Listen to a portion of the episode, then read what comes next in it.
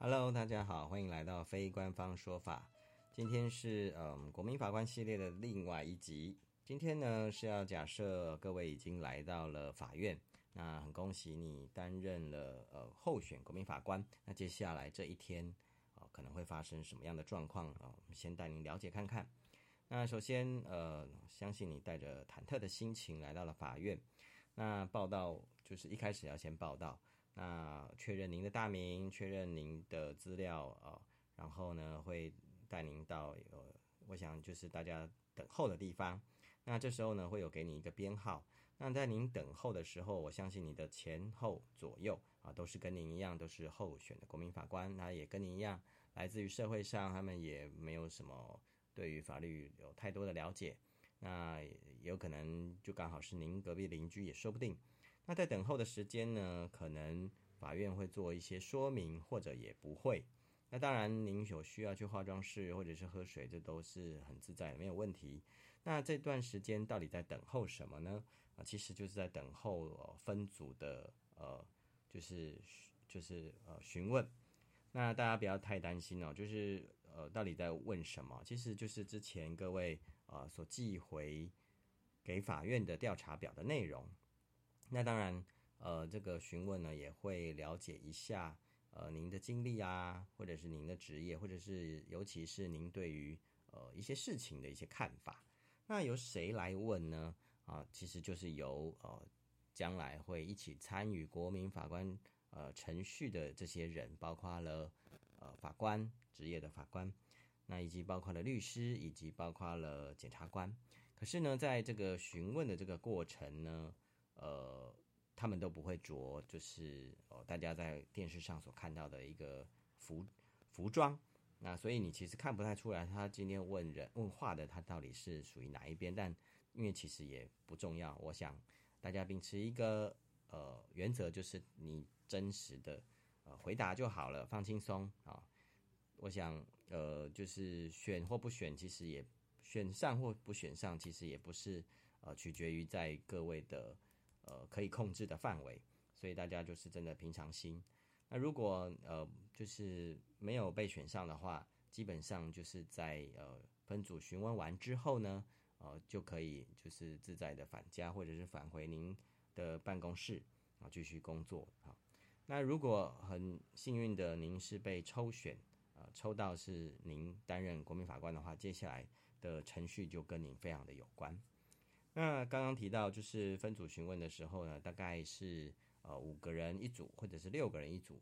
换言之呢，呃，您会跟你前后编号呃相接近的呃民众，有可能是男的，有可能是女的，有可能是呃他是商店的老板，也有可能跟您一样是职员，也说不定，或者是呃跟您一样呃就是呃是外送员，也说不定。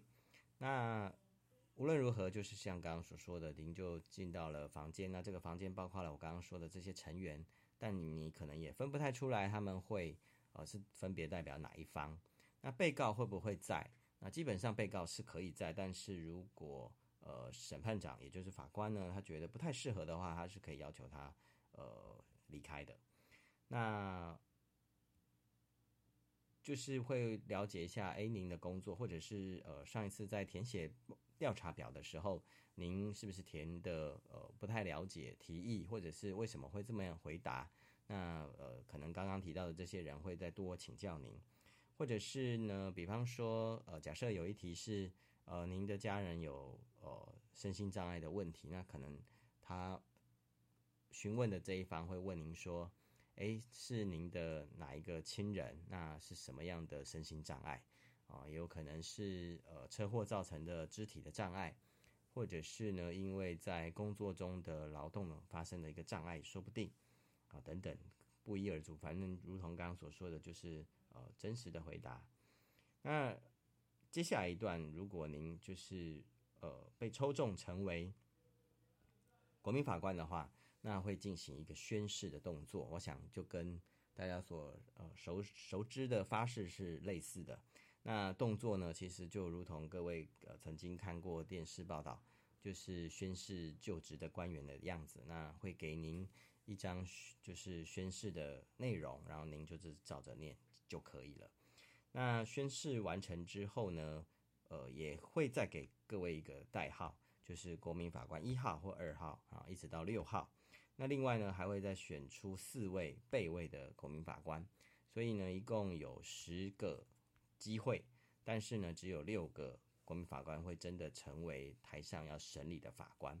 那四位国民备位的国民法官呢，呃，基本上他们的位置呢就在呃国，就是正式审理法官的前面啊，分别在左边、右边有各两位。那当如果呃国民法官六位里面刚好有人。家里真的有很重大的状况，或真的不得不要离开的时候呢，就由备位国民法官来递补。那换言之呢，可以递补四次。那宣誓完成之后呢，接下来呃职业的法官呢会呃进给十位的这位国民法官，包括候选的国民法官，呃更正备位的国民法官呢来做一个审前说明。那也就是说呢，简单说明一下这次起诉的案件是什么样子。那然后呢，并且跟大家说一些基本的原理原则，法律的基本原理原则。那当然，呃，确实在可能在这一小时或半小时，呃，大家可能没有办法百分之百吸收。但是我相信呢，其实呃，职业法官他们会用比较浅显，然后您尽量能够懂得，并且举一些例子让你明白。哦，是什么样的到原理原则，然后呢，作为审判的基础。那一个还一个很重要的就是，呃，我想在这边大家如果就算通通听不懂也没有关系。我想把握一个原则，就是呃，让证据说话。也就是说呢，我们要认定一个人到底有罪没有罪呢，还是要看证据啊，并不是看心情啊，并不是看星座啊，并不是看生辰八字。我想这个。呃，无论您有没有专业的法律素养，我想这是每个每个公民，我想都呃最最能够接受、最能够服气的一个依据了。我这也是呃，如果您有过去收看过《名侦探柯南》，我想啊、他也是这么在强调的，就是呃，真相只有一个，那证据在哪里就，他就是负责找证据的人。进行完审前说明之后呢，这个审理程序呢，可能就会开始，或者是中间会隔一个用餐的时间，那审审理程序就正式开始。审理程序的开始，呃，就是大家会跟着职业法官会进到法庭来，那大家也会发现呢，职业法官会穿起他们的这可以说就是执行职务的服装，那也就是黑色的袍子，可是呢，领子这边呢有蓝色的滚边，那他们是职业的法官。那呃，大家进到法庭之后呢，你也会看到另外两组人马也会穿着呃特别的服饰，那也就是呢，呃，有紫桃紫色桃色的滚边的检察官，那以及呃黑色跟白色的呃律师，啊，也就是被告的律师辩护人。那检察官呢是做什么的呢？检察官就是呃指挥警察去把这个被告逮捕的。以及呃进行案件调查，以及大家呃为什么这个案件会进到法院来的一个公务员，那他们的职责就是打击犯罪，那以及呃将犯人绳之以法，而辩护人呢，当然就是维护呃被告他呃所应有的权利，那也避免呃检察官或者是警察有呃误会或者是。不当侦查或者是侦查错误的一个状况，这是呢审理的基本架构。那审理开始第一步呢，呃，职业的法官呢会呃询问一下呃这次被起诉的被告，那确定他的大名，然后并且最重要的呢是会呃跟他宣达他的权利，也就是说呢告诉他他是因为什么罪名被起诉，那告诉他他可以选任辩护人。告诉他，他可以保持缄默，也就是他可以保持沉默，他可以不要讲话，因为呢，被告呢在呃刑事诉讼法上呢，他是受到无罪推定的。那也如同刚刚所说的，呃，凡事呢，呃，认判定他有没有罪，必须凭证据。换言之呢，如果呃紫桃色滚边的检察官他没有办法拿出确切的证据的话呢，依照法律的规定，我们应该是判决这个被告是无罪的。那确认这个人别，也告诉他被告这个权利之后呢，啊，接下来这个检察官以及律师啊就会进行所谓的开审陈述。那开审陈述呢，时间大概五分钟左右，各各五分钟左右。那检察官会呃用比较白话或者是简要的方式啊，跟所有的国民法官来说明说为什么要起诉他，为什么为什么这个结果是由这个被告要负责。简单讲就是这样，因为呃确实损害的结果发生了，可能有人死了，可是呢，为什么这么多嫌疑犯里面检察官选择的是他啊？是什么样的原因？啊，这个是检察官在开审陈述的时候呢，要表达给国民法官知道的。那反过来呢，辩护人啊会在开审陈述说什么呢？啊，基本上就是他们接下来辩护的一个架构跟方向。那也就是说，反过来就是要说服国民法官说，呃，或许真的是他，或者或者是根本就不是他。那不是他的原因会是什么？啊，可能检察官漏看了什么？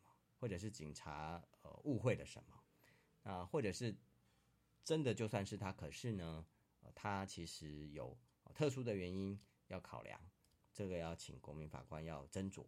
啊，换言之呢，当然检察官跟律师的角色呃立场是有所对立的。那各位呢，就呃依着呃各位的知识经验以及当庭所看到的一个事证呢来判断。一起跟职业法官来做最后的一个判断。那以上基本上就是呃，成为国民法官在开始真的审理程序之前的一个基本的架构。那以上说明能够希望能够对大家呃能够减轻啊成为公民法官的一些心理障碍。那再次感谢你的聆听。那喜欢 Podcast 的可以帮我按赞、订阅、加分享，谢谢。